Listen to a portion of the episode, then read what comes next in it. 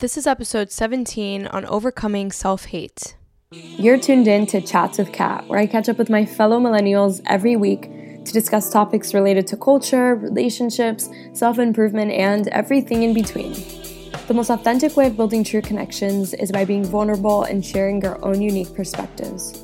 So let's start right here, right now.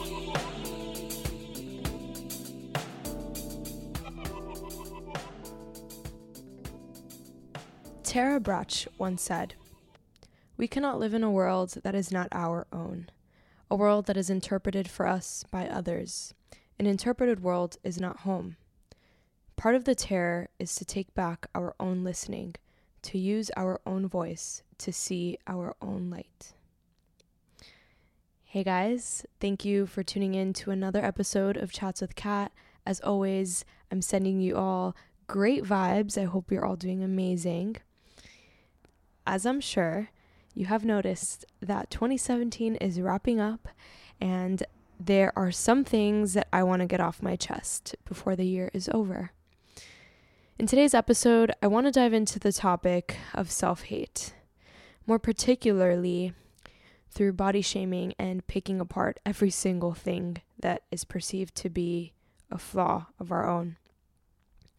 I want to talk about this issue because it's something that's been haunting me for most of my life, to be completely honest. And throughout this year, I've become more and more aware of the toxic filter that I perceive myself through. And I'm dedicating as much energy as I can to leave that filter in the past and begin finding ways to heal moving forward.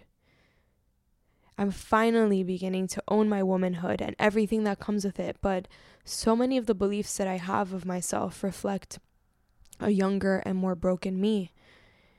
And oftentimes I see my friends so free in their bodies and I yearn so badly to be like them. They wear their Brazilian bikinis without a care. They go out without a bra. They they wear dresses that show off their thick thighs and they are never eager to cover up their cellulite. I admire them so much in these moments because they have all the qualities that the best version of me would have. And it's insane because as I look at the group of women that I admire and that I surround myself with and that I talk to, they all have similar patterns. And in a lot of ways, the patterns that I see are that every single woman represents something in my life or a characteristic or a certain essence that I wish that I could put out into the world. And uh, I mean, I know that we're we can only be ourselves, right? And we love others because they're they have a special gift to them or a special essence that only they can ever bring to the table. So it's not even that you know, like I wish that I was them. It's that in my own way I could manifest the version that I could bring about in myself if I finally just let go so seeing my friends be free and letting themselves be themselves essentially is what attracts me to them so much. And do you know what's the crazy part is that occasionally I'll get told that I have a beautiful hourglass figure and face, but it's really not what I see when I look in the mirror. It's just not. Believe it or not, I actually built this habit of not looking in mirrors when I was probably in high school. Um, and I did that because I was convinced that I was ugly and shameful. I hated fitting rooms. I would avoid them like the plague. And when I would wash my hands in public restrooms, I would never look up at the mirror. It was this weird thing. Like, I just never did. I just, I was convinced that I would be horrified at what I saw. And I don't necessarily do that anymore, but the thoughts come up in those moments where I'm somewhere washing my hands and I have to force myself to work through them and I look at I look at myself in the mirror because I don't want to go back to that. But the depths of self-hate go so deep and are so insidious in nature that it almost becomes a default way of living. No, actually, it does become a default way of living. Absolutely that is the only way to live because that's the only thing that you know. always seeing the flaws and occasionally having temporary moments of, of feeling beautiful. So instead of, you know, having temporary moments of feeling a little ugly and always, for the most part, feeling beautiful, have that be long lasting. It's the complete opposite. It's the feeling of not being enough, of loathing yourself that has like most of the time. And then you have small bits of oh my gosh, I'm I'm feeling great and I feel great, you know? But I don't want to be like that anymore. I don't want that for my life. And I want to be free from those chains because they've held on to me for just way too long. They've held so much power over me and I just cannot. I can't. And the thing is that only we know how we talk to ourselves, right? So, coming to terms with the fact that our self talk is toxic is not easy because we have to be the mirrors for ourselves in that way. Like, we only know what we're saying. We're the only people that can tell ourselves what's wrong because we are in control of that. And this year was the year that I acknowledged that I was not okay and that this was not normal and that there was no way that I would be able to embark on this journey that I feel like I kind of took a plunge into over the past few months in search of, you know, just actualizing my dreams and and being that way to myself. Like that self-talk would never let it happen. There's just no way. How could I do all these great things when I feel ugly as hell and run away from myself all the time? That's just the two don't go together. Something had to change and obviously this was it. I, I knew i needed to overcome this. I knew i needed to change my mind. I know i knew i needed to heal. I needed to let go of the things that were holding me back the that forced these opinions of me on me. The thing is that like most habits because this is a habit uh, looking in the mirror and thinking that you're ugly is a habit you can change that but you have to unlearn it. And if you've been living with that habit for a long time, it's going to take time and effort to get rid of it because the thoughts will creep up on you all the time. But the thing is, you have to find a way to equip yourself with what it takes to combat those thoughts. So, for example, yesterday I went to a barre class I was super, super excited to go and work out in a new setting. And I felt a bit nostalgic because I used to train a little when I was younger and in dance. And I felt like it would take me back to some of my ballet conditioning classes or whatever. So, as the instructor was guiding us through the stretching, I became super fixated on my wide hips. Um, I just put it in my mind like, whoa, your hips look super wide in the mirror right now. What the hell? So much so that I wasn't even paying attention to what my body was doing and how I felt. And that was the whole reason I went to the class to feel good, to work out, to be in touch with my body, to meet new people. And I was not paying attention. I was so in my head. I was saying all this sorts of crazy shit. And what I did was that I would jump in and out of the negative self talk but the reason why it didn't continue for the whole class, eventually I just found a way to just not even pay attention to those thoughts is because I was able to flip the thoughts each time. So if I had a bad one, if one a bad thought came up, I would just immediately shoot it down by complimenting that same area immediately. And this is a habit. This is a habit that I've built for a very long time. So it's going to take me doing these things over and over and over and over for my brain to finally get it. I didn't understand the power of reframing until a few months ago, and I think I'm still in that process of like, oh, does this really work? Sometimes I feel like I can't really get a hold of my thoughts, but it's just you know worth trying. It's worth trying to not be this way. It's just crazy because i i get sad thinking about this type of mentality because i feel like there's so many of us out there that think like this. There's so many men and women who feel this way and it makes me sad to think that so many of us feel this way about ourselves because I know what I say to myself and it's just so ugly and so mean, so mean and so vicious. I, I just don't think this is the kind of daily life that we want. Like sometimes I'll catch my boyfriend admiring me from afar, right? If I'm like just standing around or something. And instead of being in the moment, I wonder if he's staring at my thighs, thinking that they're fat, or if he's catching my cellulite at that angle. And that's so fucking unfortunate because a moment that can be so special is tarnished by my inability to be present because I'm so in my head. And like I said, self hate creeps up in everywhere, in everything. And there's no on and off time. The thoughts are always ready to get you if you let them. I wanted to say all of this on the record because, for one, I need to hold myself accountable.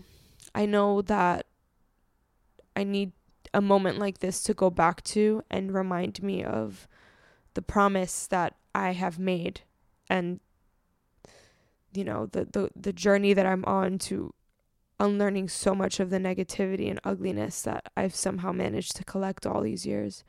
But I also just wanted you to know that if you function this way all your life, then you're not alone. I understand you. I feel you. I understand the pain and I know how hard it is to change.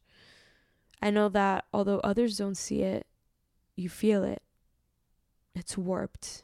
It's so warped and it's just extremely exhausting. Honestly, though, I feel better now that I've put it all out there. But as for you, if you've arrived at this place in your life where you're ready to change all of this, then I'd like to share a few things that helped me over the past few months. Because, I mean, why start later if you can just start now? So, the first thing that's really helped me is journaling and not just writing about your day or whatever, but writing prompts at the top of your page and really forcing yourself to concentrate on unpacking a particular topic or question. So, the hardest part is pinpointing the source of pain or being able to like discern where we're hurting ourselves, you know?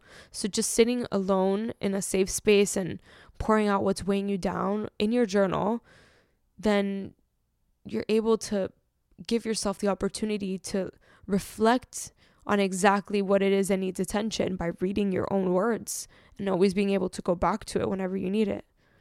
The second thing is meditation.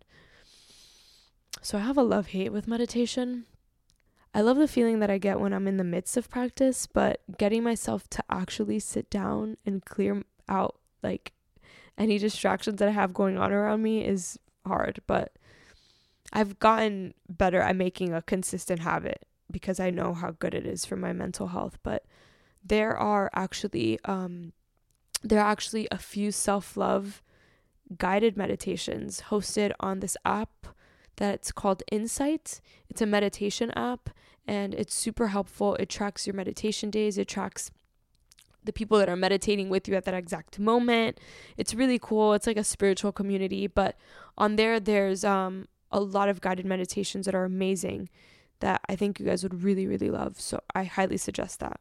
And you could always just use the timer, a meditation timer that's also in the app that just allows you to like choose a sound and you can set however many minutes it is that you need to kind of zone out. The third thing is YouTube videos.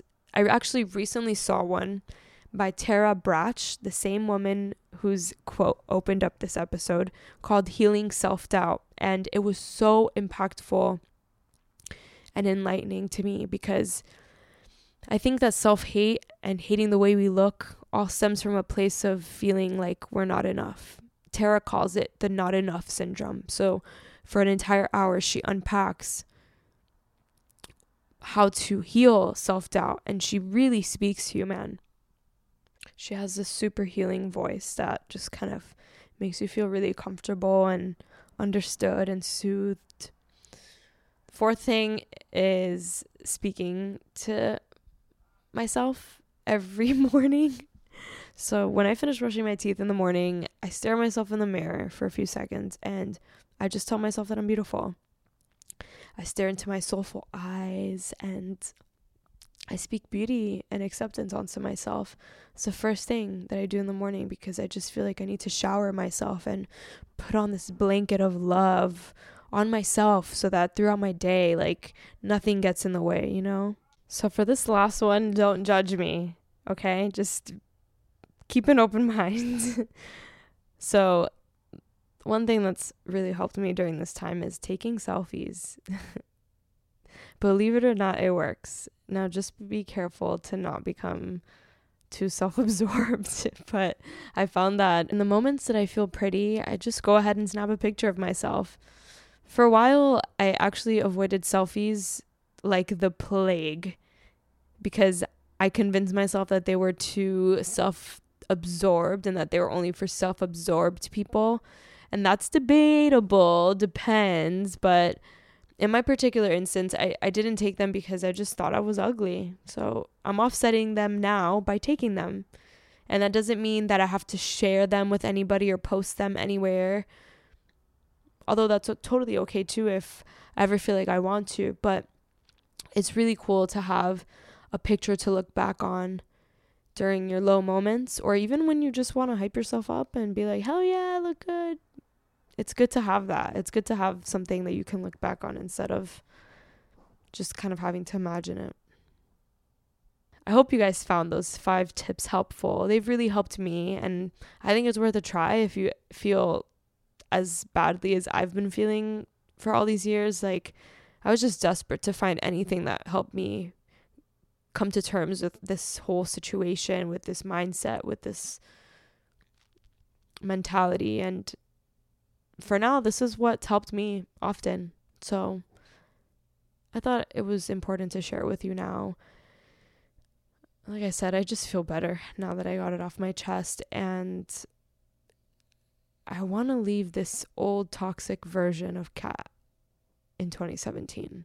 I need to leave it here. I couldn't talk about this in this way for the first time, at least in 2018. I need to just start the healing in 2017 and bring on the real work in the new year. Thank you guys for listening to me and for sharing space with me and for always making me feel like my words mean something. What we're building here is so sacred and I don't take it for granted ever. Ever, ever, ever. Thank you all. I love you all, and we will chat next week. Bye, guys. That was this week's episode. I really hope you all enjoyed it. If there's anything you would like to chat about, send an email to chats at catlantigua.com and I'll make sure to get back to you. You can keep up with me in between episodes by following Cat Lant XO, that's C A T L A N T X O, on Twitter and Instagram. If you haven't yet, go to Apple Podcasts and subscribe, rate, and review this podcast. I'm sending you all lots of love, light, and good vibes. We'll chat next week.